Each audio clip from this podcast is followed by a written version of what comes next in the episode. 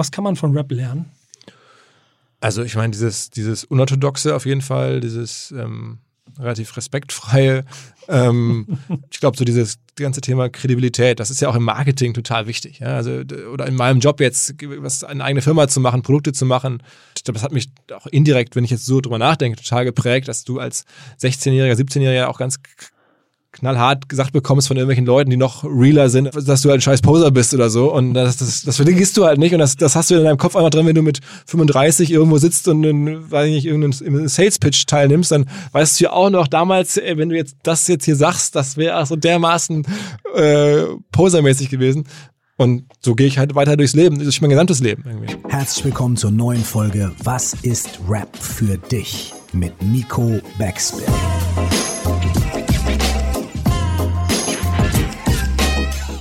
Mein Name ist Curse, nie vergessen. Du musst Hip-Hop lieben, als wärst du immer nur Fan geblieben.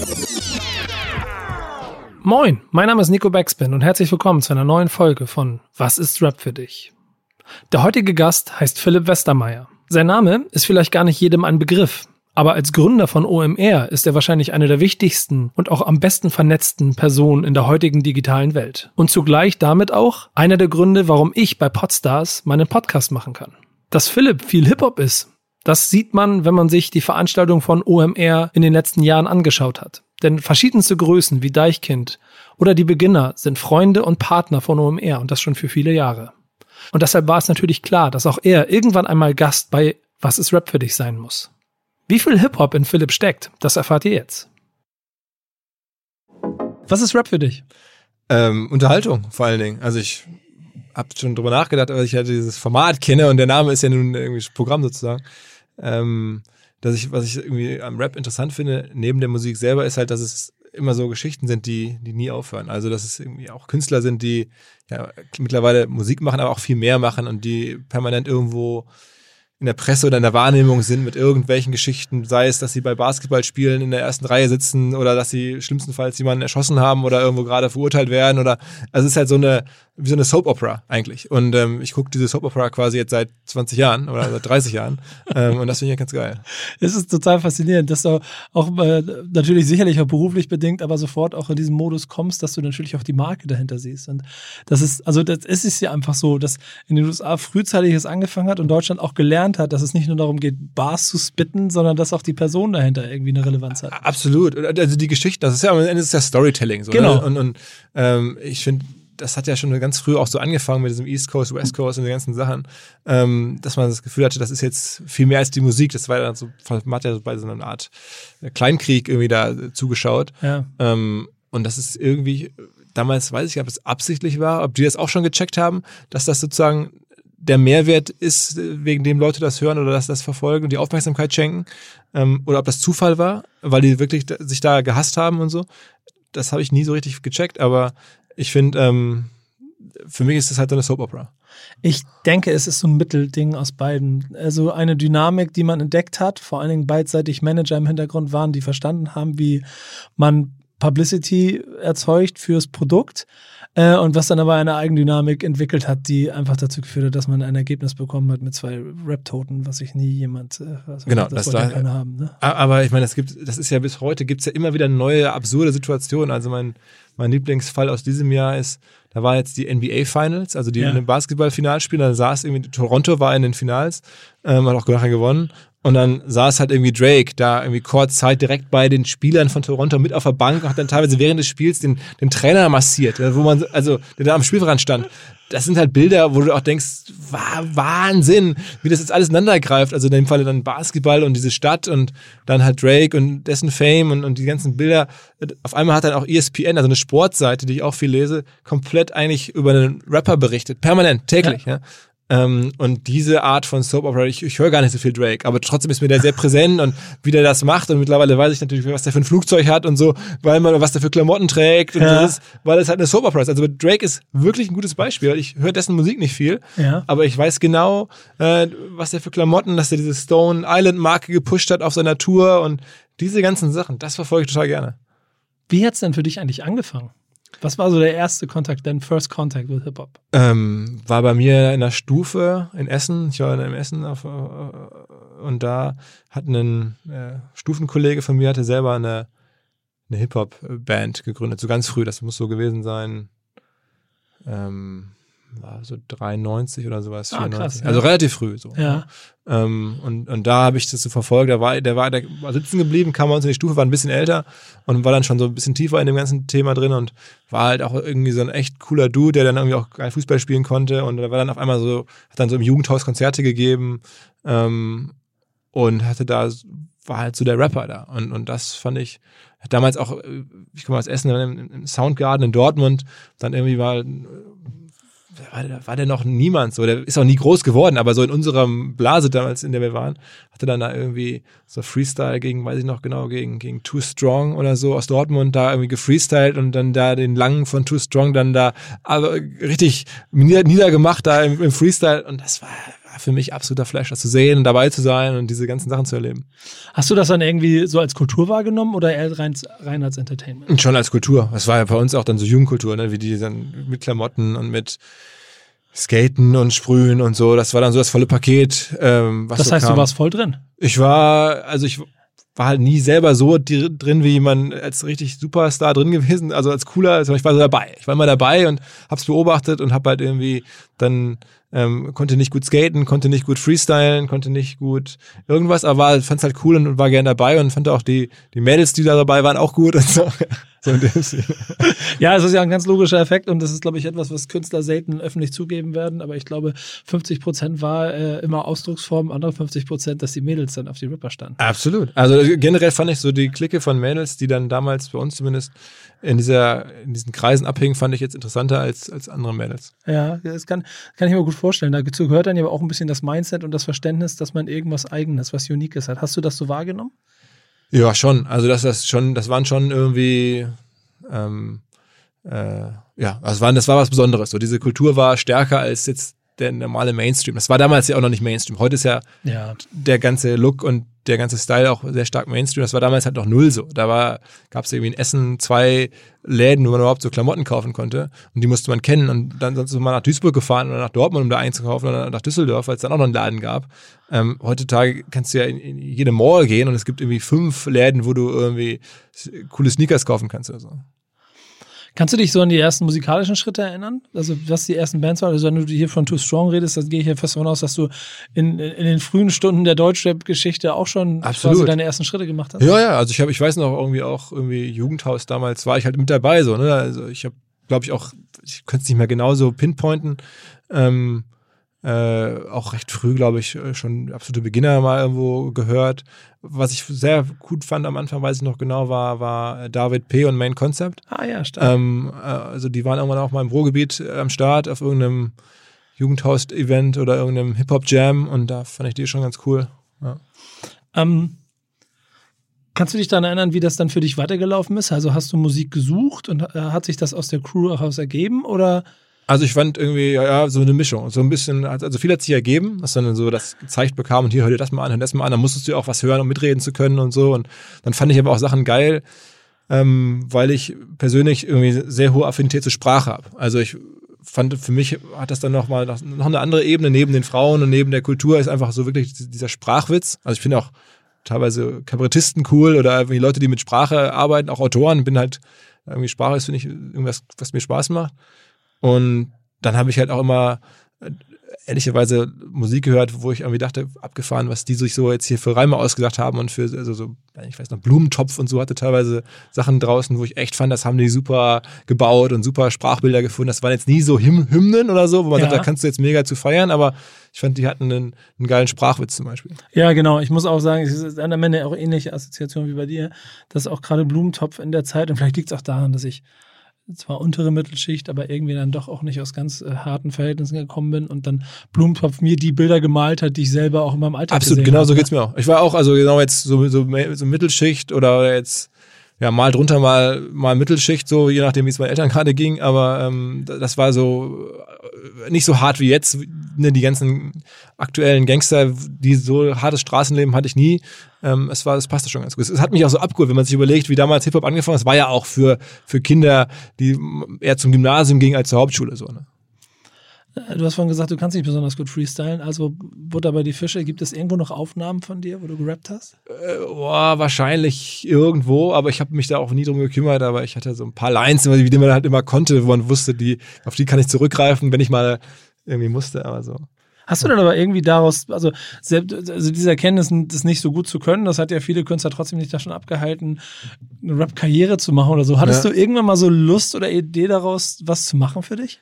Ähm, ich habe davon immer mal so ein bisschen geträumt, dass es auch gehen könnte, aber ich war damals ähm, erkennbar schlechter als die, das, also als die Kollegen, von denen ich gerade erzählt habe, oder auch der ja. eine Kollege.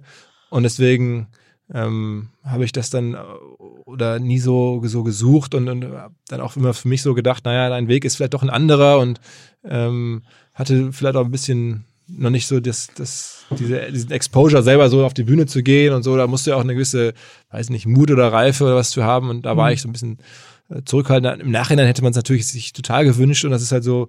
Wärst du, wärst du heute gerne mal, also, äh, also ich eine kleine Rap-Karriere hingelegt? Absolut, also ich finde das total, äh, wenn man so rückblickend erzählen kann. Ich hätte auch ehrlicherweise noch viel mehr Landesliga- oder Bezirksligaspiele gemacht in meinem Leben, die ich auch nicht gemacht habe, weil ich irgendwie dann ins Ausland gegangen bin oder so.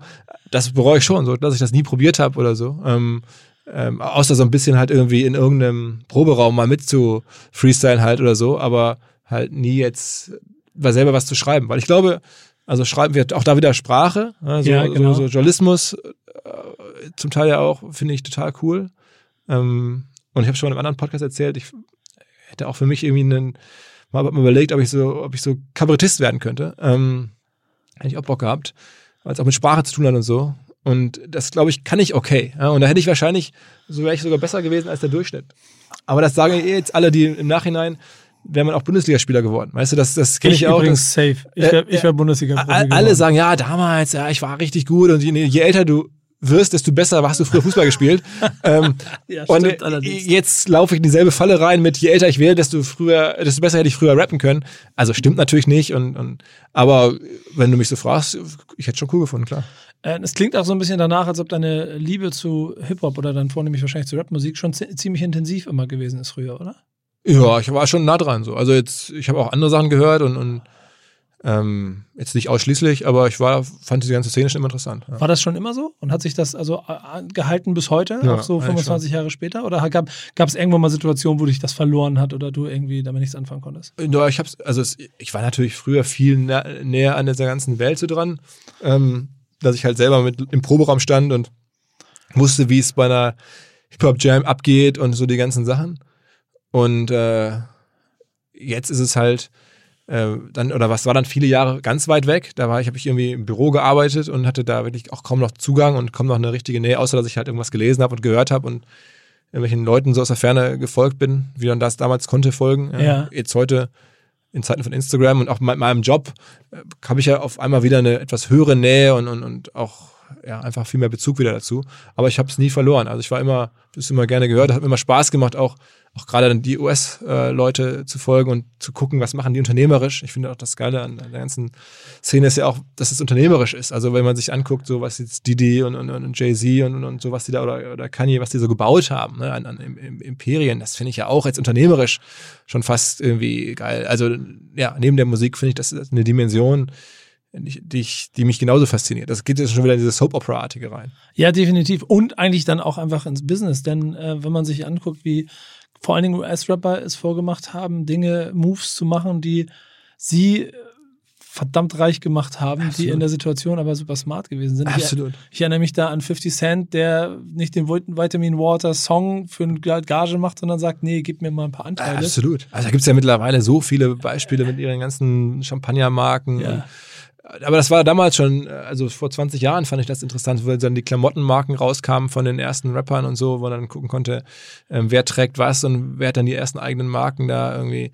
Ähm, das fand ich schon immer. Und ich bin habe halt ehrlicherweise neben der Musik auch ein großes Interesse so für Unternehmertum und für für Leute, die halt Sachen machen, so generell. Und das war ja dann auch damals schon schnell. Das waren so die, die Jungs, die, das, die dann Sachen gemacht haben. Hast du irgendwie gemerkt, wie das Einfluss auf deinen eigenen Werdegang genommen hat? Vielleicht auch das Know-how daraus mitgenommen für ja. deinen eigenen Weg? Ja, schon so ein bisschen, dass man also auch ungewöhnliche Sachen sich eher traut oder, oder auch ja irgendwo, ich will jetzt nicht, also Vorbild ist das komplett falsche Wort, weil das ist was ganz anderes, aber dass man halt schon denkt, man kriegt irgendwie so verschiedene Sachen unter einen Hut irgendwie und, und ähm, auch Motivation draus zieht. Also ich habe dann auch von irgendwelchen äh, Rap-Producern immer mal so Motivationsbücher gelesen und so, wie das dann so passiert. Dann ist man so Anfang 20 und dann schreibt irgendwer, der ein Label gebaut hat, wie hart er gearbeitet hat und bla bla bla. Und auch das hat mich dann beeinflusst. So. Also vieles von dem, von dieser ganzen Kultur hat mich so schon beeinflusst. Gibt es irgendwo Situationen, wo du vielleicht auch in jungen Jahren rechtfertigen musstest, dass du Rap cool findest? Oder auch in der Neuzeit irgendwann, wenn Straßenrap dann gekommen ist? Also dieses Gefühl von, Künstler muss sagen, ich bin Rapper, hat jahrelang immer dazu geführt, ah, okay, machst du was Vernünftiges in deinem Leben. Und wenn du Rap-Fan warst und, und nur die Künstler in der Öffentlichkeit waren, die gerade also negativ also nicht, aufgefallen sind oder so? Nicht, nicht wirklich. Also außer, dass sich meine Oma gefragt hat, warum ich so eine tiefhängende oder große Hose hatte oder sowas früher als Jugendlicher mal. Das war so das aller, also nicht wirklich. Auch nicht in der, in der, also in beruflichem Werdegang irgendwann so, weil es, es wirkt ja auch schon so, dass gerade wenn man jetzt auch Richtung OMR Festival angeht, dass das ist immer auch ein Teil. Absolut. Das ist, ist ja auch, das soll es auch sein. Also das ist auch wichtig für mich. Ähm, das hat uns, ähm, man muss ja sagen, wer hat OMR wahnsinnig viel geholfen. Das hat uns äh, ja auch zumindest ein Stück weit dahin gebracht, wo wir heute sind. Es gibt ja ganz viele Digital-Events und jeder macht da irgendwie ein. Und was hat uns schon früh unterschieden, ist halt mit Musik zu arbeiten, auch vor allem mit Rap zu arbeiten. Da bin ich den Jungs, die früh bei uns aufgetreten sind, jetzt Bo oder, oder Jan Delay, wahnsinnig dankbar, dass, dass die das gemacht haben, als wir noch ein ganz kleines äh, Ding hier in Hamburg waren, dass die gesagt haben, okay, komm, hier, kleine Gage, passt schon. Ich mach mal irgendwie da in der Mittagspause ein paar Lieder. Es war eigentlich total komisch, aber von mir aus. Und das äh, hat uns total nach vorne gekickt. Das heißt, du hast ja beruflich auch dann im Prinzip sehr viel mit Rap zu tun eigentlich, oder? Ja, also. Also verhältnismäßig. Wieder, ja, also für, sagen wir mal, im Verhältnis zu einem, zu einem klassischen Job im, im Marketing, wo man einfach jetzt, sagen wir mal, vielleicht in der Mediaagentur arbeitet oder sowas, auf jeden Fall viel mehr. Und es hat sich dann aber auch so ein bisschen überlappt. Also jetzt bin ich ja wirklich mit, mit einigen auch befreundet und habe dann privat auch mehr mit Rap-Leuten zu tun, die ich beim Beruf kennengelernt habe, ähm, wo man sich jetzt auch ja schon auch ein bisschen vertrauensvoll austauscht, irgendwie, ähm, die auch Business machen. Also jetzt von bis. Ja. Und das, das ist schon, schon echt, eine, also war, war nie so geplant, aber es hat sich so ergeben und ist jetzt eine, eine Facette meines Berufslebens, meines gesamten Lebens, die ich natürlich echt gut finde. Ähm, wir haben das ja jetzt so ein bisschen beschrieben, aber so auf den Punkt gebracht. Was kann man von Rap lernen? Also ich meine, dieses, dieses Unorthodoxe auf jeden Fall, dieses ähm, relativ respektfreie, ähm, ähm, aber auch dieses, diesen Anspruch zu haben trotzdem und jetzt nicht einfach irgendeinen Scheiß zu machen, ähm, dieses so nach dem Motto, muss kredibel sein, was immer das dann genau ist, aber man muss schon fühlen in der jeweiligen Frage oder der Situation, was kredibel ist. Ähm, ja, also das ist, ich glaube, so dieses ganze Thema Kredibilität, das ist ja auch im Marketing total wichtig. Ja? Also, oder in meinem Job jetzt, was eine eigene Firma zu machen, Produkte zu machen, rauszugehen. Ähm, das habe ich irgendwie früh gelernt, auch was so ein bisschen poserartig ist und, und so. Das hat mich auch indirekt, wenn ich jetzt so drüber nachdenke, total geprägt, dass du als 16-Jähriger, 17-Jähriger auch ganz knallhart gesagt bekommst von irgendwelchen Leuten, die noch realer sind oder noch, ähm, dass du ein scheiß Poser bist oder so. Und das, das, das vergisst du halt nicht. Und das, das hast du in deinem Kopf einfach drin, wenn du mit 35 irgendwo sitzt und in, weiß ich nicht, irgendeinen Sales-Pitch teilnimmst, dann weißt du ja auch noch damals, ey, wenn du jetzt das jetzt hier sagst, das wäre so dermaßen äh, posermäßig gewesen. Und so gehe ich halt weiter durchs Leben, durch mein gesamtes Leben irgendwie. Ne? Das finde ich total faszinierend, weil genau das gleiche spüre ich in, in ähnlichen Situationen auch immer, dass am Ende die, die Rap-Attitüde, die, mir, die man so mitnimmt und selbst wenn man teilweise nur Konsument ist und gar nicht Rapper, was vielleicht manchmal sogar ganz gut ist, weil das überbordende Ego dann nicht noch darüber liegt, aber dass allein dieser, dieser, dieser, dieser, dieser Kampf um Respekt und um, um das Gefühl, dass man dazugehört oder, oder einfach dieses Echtsein äh, so eigentlich simple Regeln fürs ganze Leben aufgeben. Absolut. Können, oder? Also sich so ein bisschen dann auch sich so zu verhalten, dass man auch irgendwo unangreifbar ist. Also das, das in allen, was das bedeutet. Ne? Das, das, ähm, das ist, also das nimmt man schon mit und das ist, das ist eine gute Schule, glaube ich. Also es ist wirklich einfach für mich, so wie das bei mir angefangen hat, eine gute Schule gewesen. Jetzt ist Musik dann aber auch sehr emotional. Kannst du dich so ein bisschen äh, an Künstler erinnern, die dich über die Jahre begleitet haben, weil vielleicht auch die Musik, der dann, also wir haben von, von Blumentopf innerlich schon mhm. so gesprochen, aber die dich über die ganze Zeit immer begleitet haben, die dir besonders wichtig sind, die du vielleicht, oder die du heute hörst? Also ich, ähm, bisschen Name-Dropping jetzt. Ja, also ich, also sagen wir mal so, für mich jetzt so schon so der, der krasseste ist halt Jay-Z, finde ich. Also das, ja. da weiß ich auch. Safe. Definitiv. äh, wenn man dann da, manchmal mache ich so YouTube-Videos an, da gibt es irgendwie schon tausendmal gehört, aber wie er dann da, ich weiß gar nicht, bei was für eine Veranstaltung, ich glaube irgendwie MTV Music Awards, wo er dann da mit Alicia Keys dann da rauskommt in seinem Anzug und dann da ähm, da war dann, glaube ich, auch noch Derek Jeter von den New York Yankees irgendwie mit auf der Bühne. Also ein Baseballspieler hatten die gerade da gewonnen, dann seine New York-Hymne da raushaut, dann sitzen da alle und dancen alle und er ist dann, da denke ich mir, ey, what the fuck, ey, was für ein Moment, wie krass der Typ jetzt da sozusagen alles allen gezeigt hat, was geht. Ähm, und dann da so, eine, so, ein, so, ein, Song halt auch drauf hat und was der so insgesamt auch so an Moves macht. Ähm, auch der war auch, fand ich jetzt so der Erste, der mich jetzt so mit mit so irgendwelchen Kollaborationen so ein bisschen überrascht hat, äh, schon vor, weiß ich nicht, 15 Jahren oder so, ähm, wo der irgendwelche ganz anderen Künstler rangezogen hat. Das habe ich vorher so nicht gekannt. In Deutschland hat es das aus meiner Sicht lange nicht so mhm. nicht gegeben. Ähm, ja. Aber der kam mir dann an, ähm, muss man überlegen, mit, mit Linkin Park, glaube ich, irgendwann und so, wo ich dachte, okay, Crossover, genau. Crossover-Geschichten, genau. Was jetzt heutzutage wahrscheinlich viel normaler ist, aber den fand ich schon cool. Und dann, ähm, was mich auch relativ geflasht hat, ist so, so das ganze Werk, sag mal, von Eminem, würde ich auch sagen. Also da, da, warum? Aber da das rein lyrische und das von dem. Von, ja, auch weil es sprachlich halt so geil ja. ist. Auch die Kombination mit diesem Eight Mile Film, äh, das finde ich schon geil. Also ich bin ja auch so ein Typ, der dann, ähm, weiß nicht, sich dann da so reindenkt, wie der dann da gefreestylt hat in diesem Film. Ähm, und auf einmal, das ist einfach, finde ich, eine, ein geiler Climax und ist irgendwo trivial. Und es wird wahrscheinlich einer den Kopf schütteln und sagen, okay, das hat ja nun wirklich jeder. Äh, aber das Trotzdem habe ich auch und will ich ja nicht verleugnen. Ja, ich, da halte ich auch immer die Schützenhand drüber. Ich äh, habe mich auch immer dabei, gerade wenn es um Eight Mile geht, dass ich dann gedanklich wieder die Kapuze aufsetze und dann da äh, quasi kopfnickend mitgehe. Ich habe auch mal, ähm, das gab es glaube ich bei YouTube, da hat irgendjemand die, die, die, die Battles zusammengeschnitten und nur den Audio-File der, der, der Parts von Eminem. Äh, und dann habe ich das, das acht oder zehn Minuten lang und dann habe ich immer mir das Ding wochenlang abgehört, dass ich im Prinzip seine Parts aus Eight Mal auswendig konnte.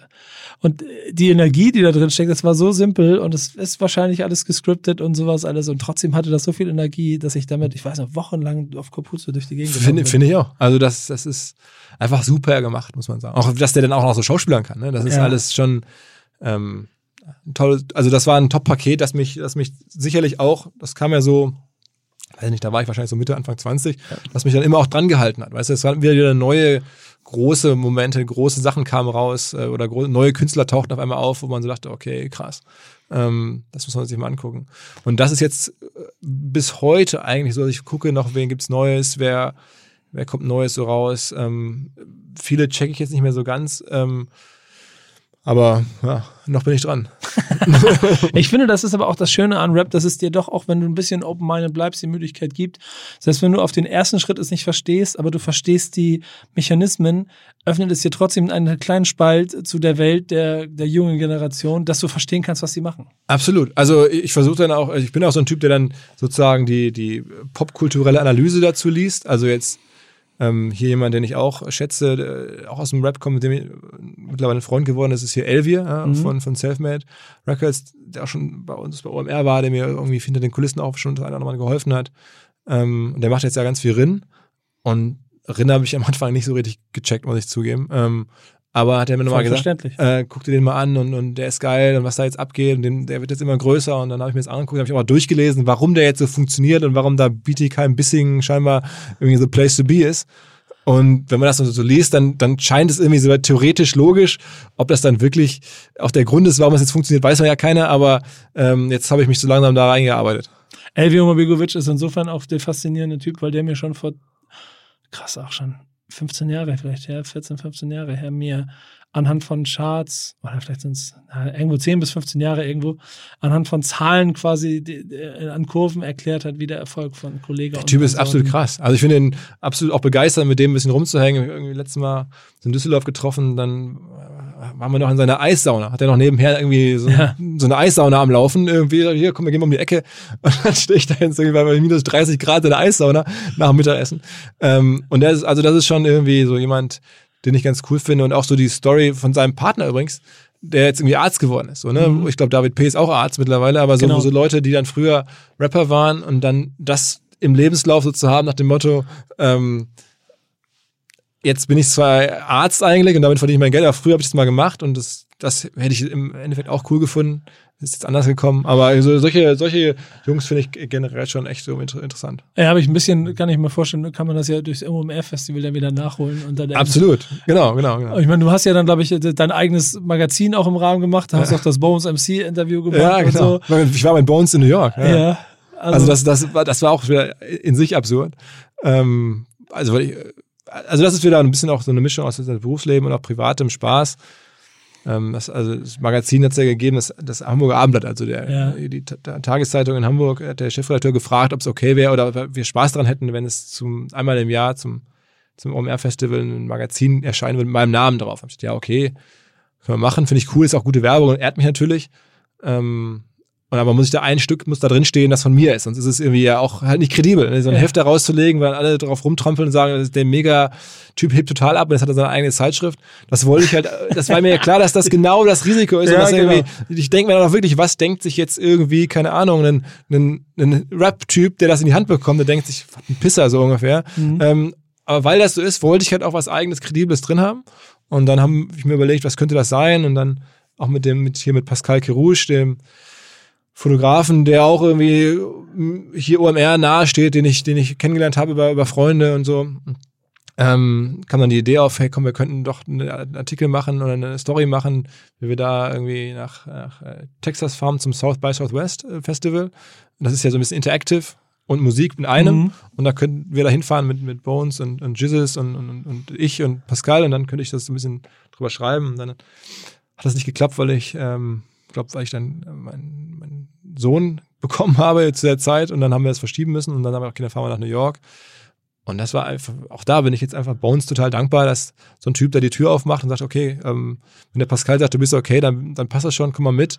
Und dann haben wir da halt ein paar Tage jetzt rumgehangen und das war für mich auch total interessant und aufschlussreich. Ja, du bist auf jeden Fall in einen äh, kleinen Kreis gekommen, weil ähm, Interviews werden ja normalerweise nicht gegeben. Absolut, genau. genau. Und deswegen war es auch für mich halt so besonders, dann halt, dass jeder, der das sagt, okay, du Typ hast ein eigenes Heft, was soll das? Da kann ich sagen, zumindest stehen da Geschichten drin, die habe ich selber geschrieben und die kriegt nicht jeder Journalist. Dafür habe ich gesorgt. Ähm, das heißt, auch wenn das ein bisschen poseartig ist, es ist schon so stark, zumindest für mich, was mir wichtig ist, dass ich halt das Gefühl habe, es hat eine Daseinsberechtigung. Nämlich, da ist eine Geschichte drin, die jetzt nicht im Stern wäre, weil da fährt kein Sternredakteur mit Bones nach New York und darf dann da irgendwie abends mit rumchillen. Mhm. Ähm, aber bei mir war es okay und ich durfte drüber schreiben und deswegen fand ich, das war dann auch so ein bisschen ähm, eine Daseinsberechtigung für das Heft. Ich denke mal, heutzutage wirst du auf jeden Fall mit Playlisten durch die Gegend laufen, aber gab es auch irgendwie so Alben oder, oder sonstige Releases, die dich ein bisschen geprägt haben und die dir quasi. Ja, es ist schon das eine oder andere, wobei ich da also immer so eher so von einigen Songs eher so ausgehe und dann teilweise gar nicht zuordnen kann, auf welchen Alben waren jetzt diese Songs. Ich glaube, so die, die großen Jay-Z-Alben und so, auch wie die das dann gemacht haben mit White Album, habe ich mir überlegt. So, das gab es ja schon bei den Beatles, White Album, das dann nochmal so auch das so zu machen als, als Trick, als, als, als Move fand ich halt irgendwie cool. Ja, ich, das ist, ich, ich entdecke immer erschreckend viele Parallelen bei unserer beiden Sozialisierung, weil das Black Album ist für mich, wahrscheinlich das, das Jay-Z Black Album ist für mich das größte, wichtigste ja. Album, äh, das es, das es äh, gegeben hat. Und wie genau, wie er die Dinger so gemacht hat, also das, das fand ich schon, fand ich schon echt, echt gut und ja, also da würde ich mich dann wahrscheinlich anschließen. Ne? Ähm, heute sind das aber wahrscheinlich Playlisten, ne? Oder was hörst du heute? Also versuchst du Neues zu entdecken oder bleibst du in alten? Ja, also ich höre, ich habe jetzt auch natürlich irgendwie ähm, höre ich so Sachen, weil man halt das Gefühl hat, man möchte es noch hören und, und dranbleiben. Ähm, und dann höre ich halt aber auch einfach jetzt irgendwie äh, Modus Mio heißt der, glaube ich, ne? Also ja. die Me Mega-Playlist, um so ein bisschen zu gucken, was kommt da so alles des Weges. Ähm, und dann ich, gebe ich auch mal Leute ein. Vor kurzem habe ich einen Podcast gehört mit, mit Gucci Mane. Kannte ich vorher gar nicht so genau, was der macht. Da habe ich gedacht, okay, abgefahren, was für ein Typ, wie der da abgefeiert wurde in dem Podcast. Habe ich mal Gucci Mane gehört. So ist jetzt tue ich mich schwer mit, aber okay, ja. Also.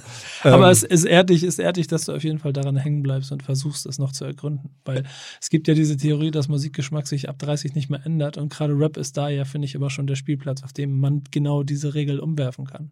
Ja, also das, das finde ich ist da auch, also es gibt ja auch, sagen wir mal, neue Sachen, die, äh, die ich, die ich, die ich dann, wo ich sofort verstehe, warum das so ist. Also jetzt, so neu ist jetzt zum Beispiel Trettmann auch nicht, aber nee. den habe ich jetzt erst vor ein paar Jahren entdeckt und den höre ich zum Beispiel jetzt regelmäßig. Ja, ich meine, das ist zwei, was ist das, 2017, 18, das 2017 Album, glaube ich, was DIY, ne? Das ist ja, das ist ja ein Meilenstein. Ja, ja, ja absolut, genau. Und auf den können sich dann alle einigen, dass der 45-Jährige jetzt auf einmal lit ist. Äh, ja, ja, genau, genau. Und, und Zeitgeist. Aber das, das, ähm, ja, also insofern, da ist dann auch jemand Neues, vermeintlich Neues, zumindest der jetzt ein bisschen älter ist, aber, aber de facto neu am, am Starhimmel, ähm, ist ja auch bei mir voll, voll präsent, ja. Was ist Rap heute für dich?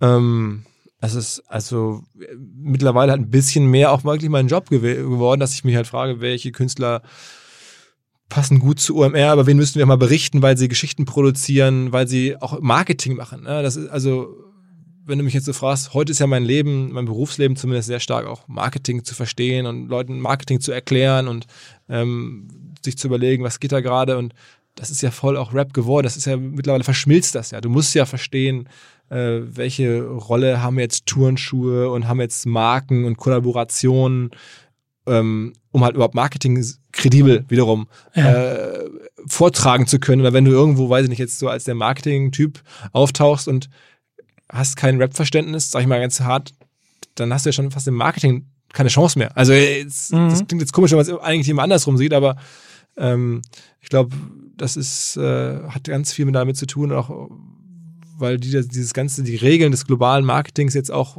von Industriegütern äh, oder Konsumgütern, die gar nicht Musik sind, mit vorgeben oder mit, mit prägen oder mit auf so, so abgefahrene Ideen halt haben, die dann da, wenn sie gut sind, übernommen werden oder häufig dann da wirklich reingezogen werden, dann auf einmal Common Sense werden im klassischen Marketing. Deswegen ist Rap auch ein bisschen jetzt schon zu beobachten, ganz anders als du es tust, aber es ist für mich auch schon fast äh, ein Stück weit ein Beruf geworden, kleines bisschen zumindest, ne? auch zu überlegen, ähm, ja, wie gesagt, wer kann bei uns auftreten, wer, wen wollen Leute, die zu MR kommen, vielleicht mal erleben und sehen.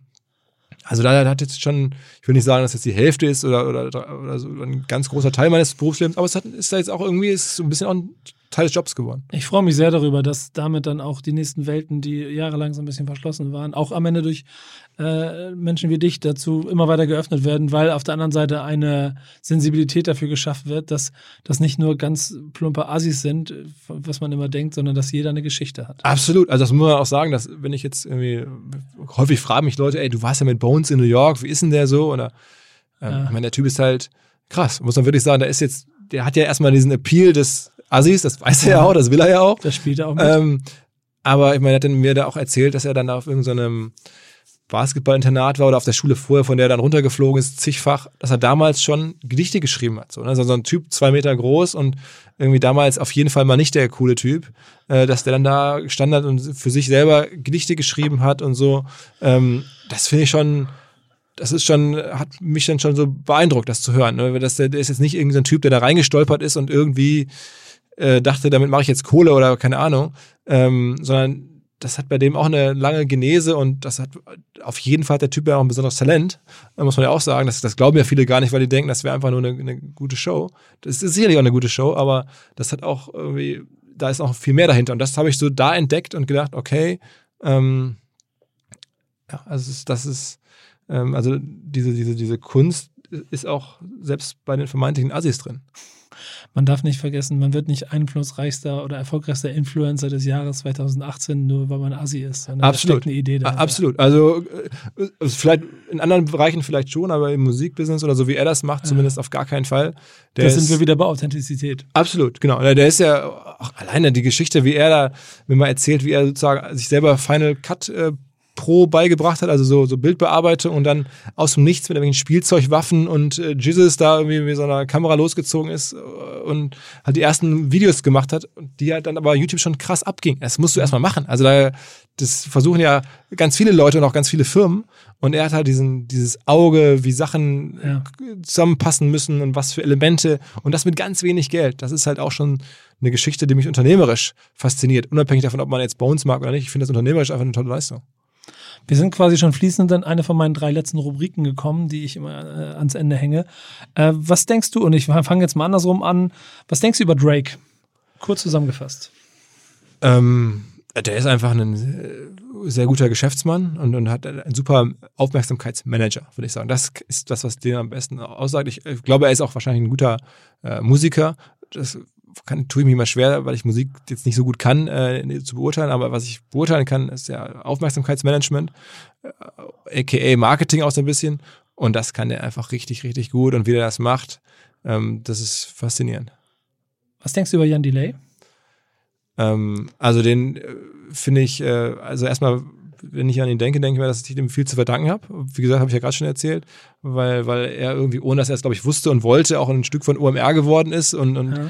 ähm, viele mich auch angesprochen haben, Mensch, irgendwie, da war ja Jan Delay, wie krass ist das denn und so. Und, und das hat uns dann die Bilder von Leuten, die damals vor, als wir angefangen haben, vor acht, neun Jahren Jan Delay fotografiert haben, oder so gefilmt haben, die sind dann ja sozusagen für uns wahnsinnig wirkungsmächtige Impressionen geworden, die dann teilweise sich rumgesprochen haben, die dafür gesorgt haben, dass im nächsten Jahr noch mehr Leute zu OMR kamen.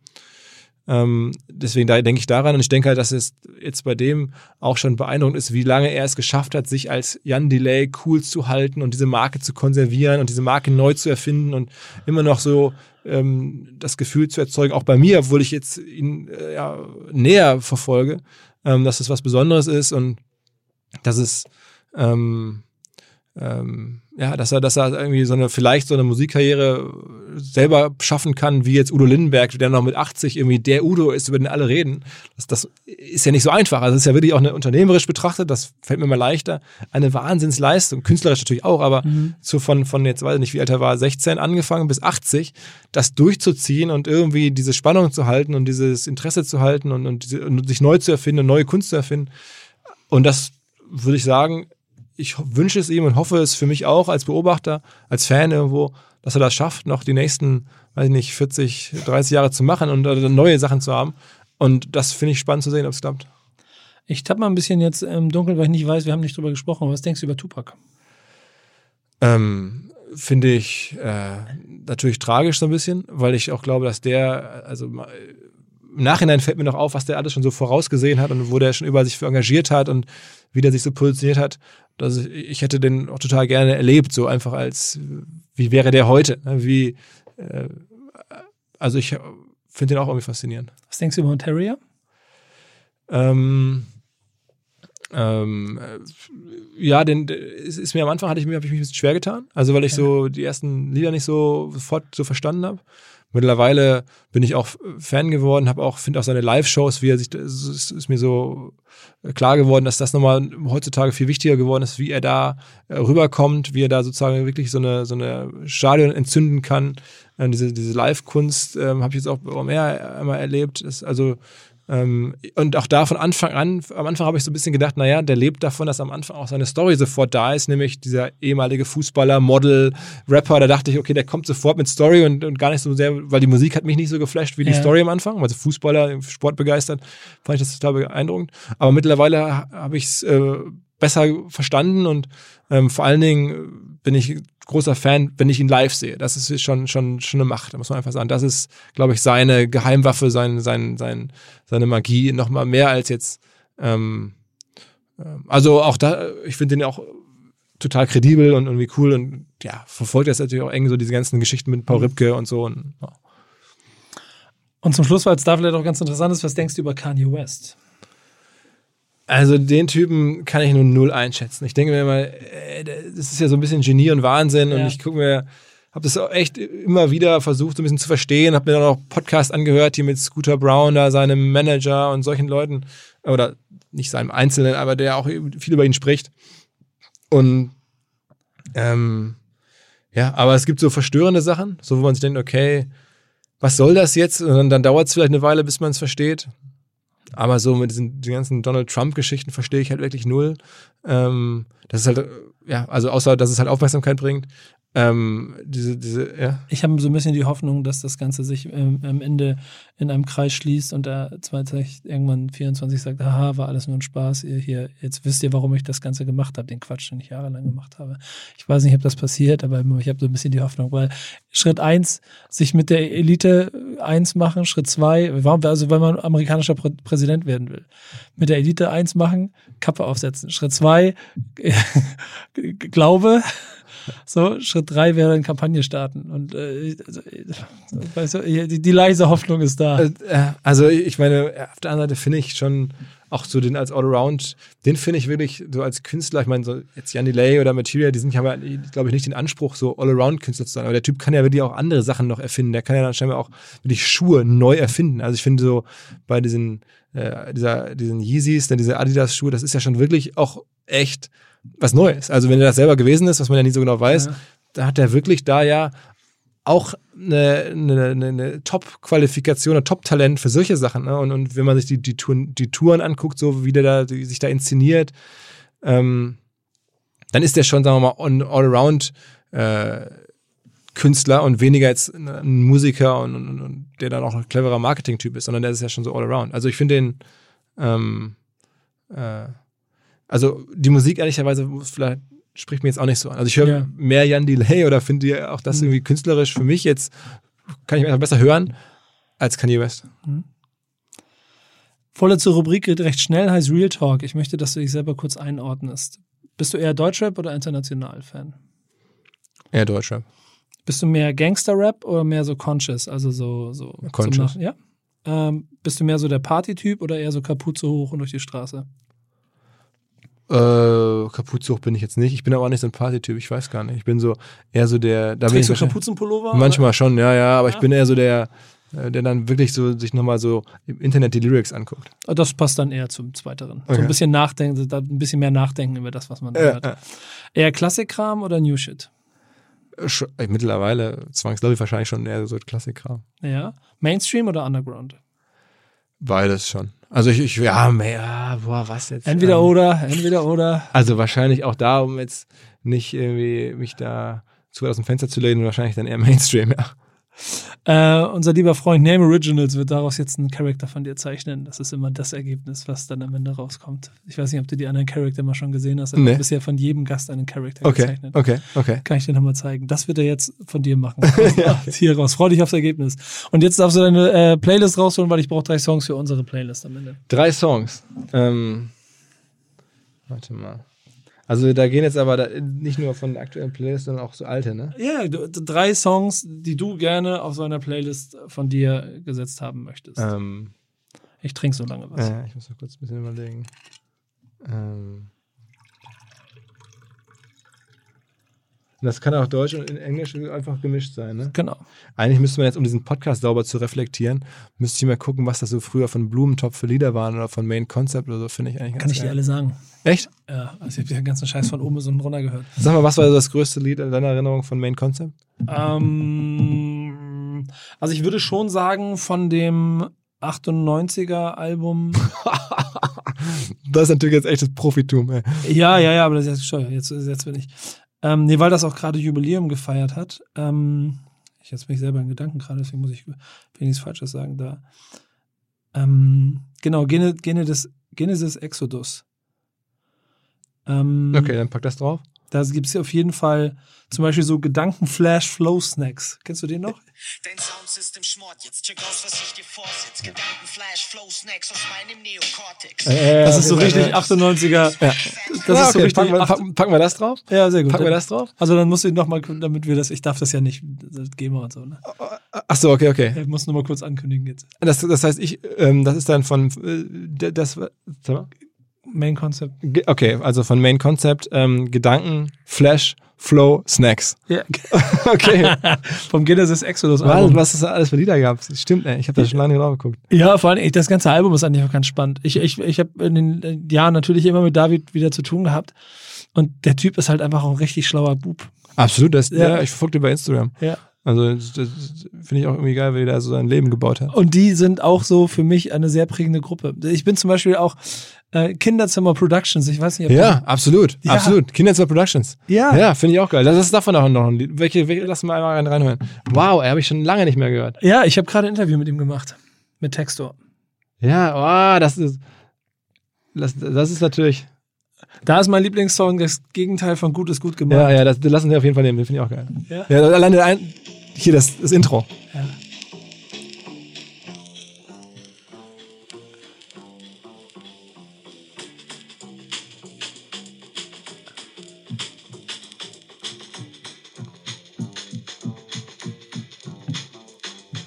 Machen die Jungs denn heute?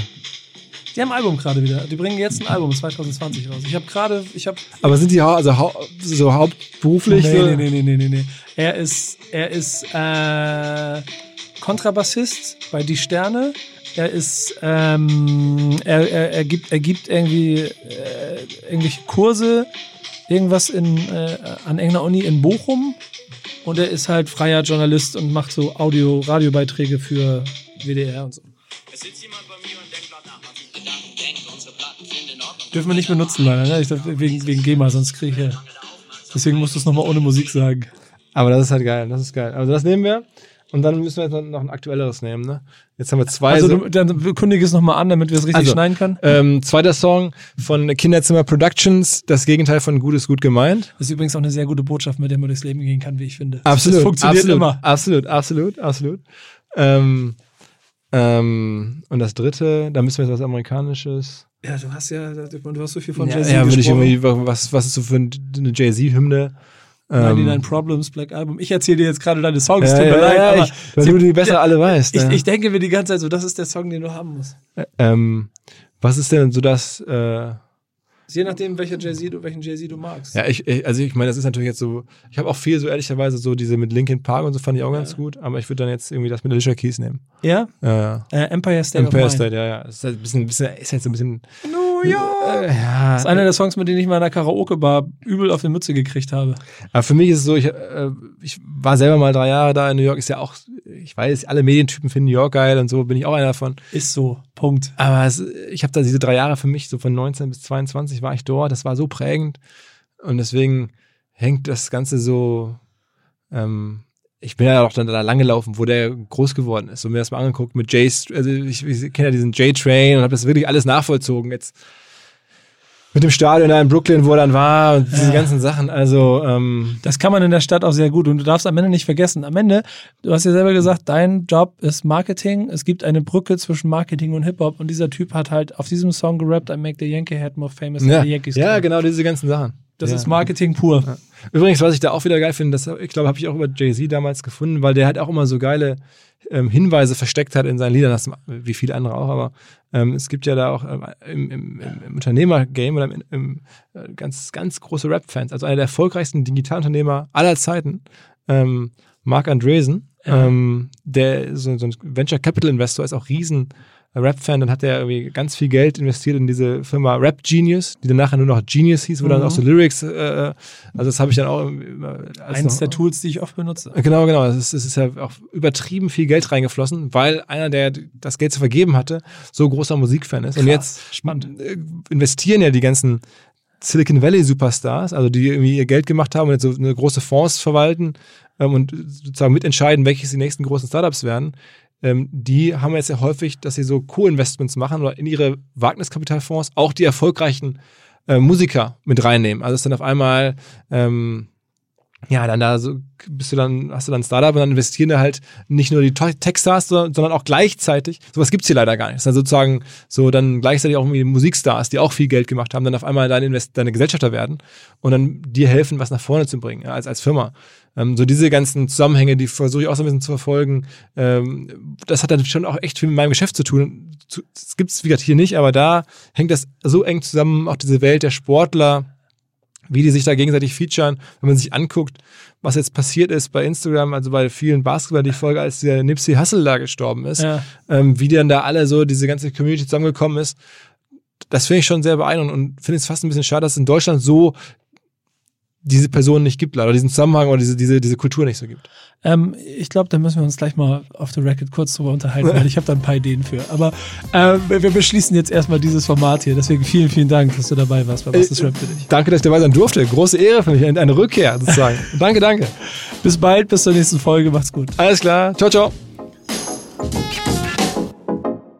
Dieser Podcast wird produziert von Podstars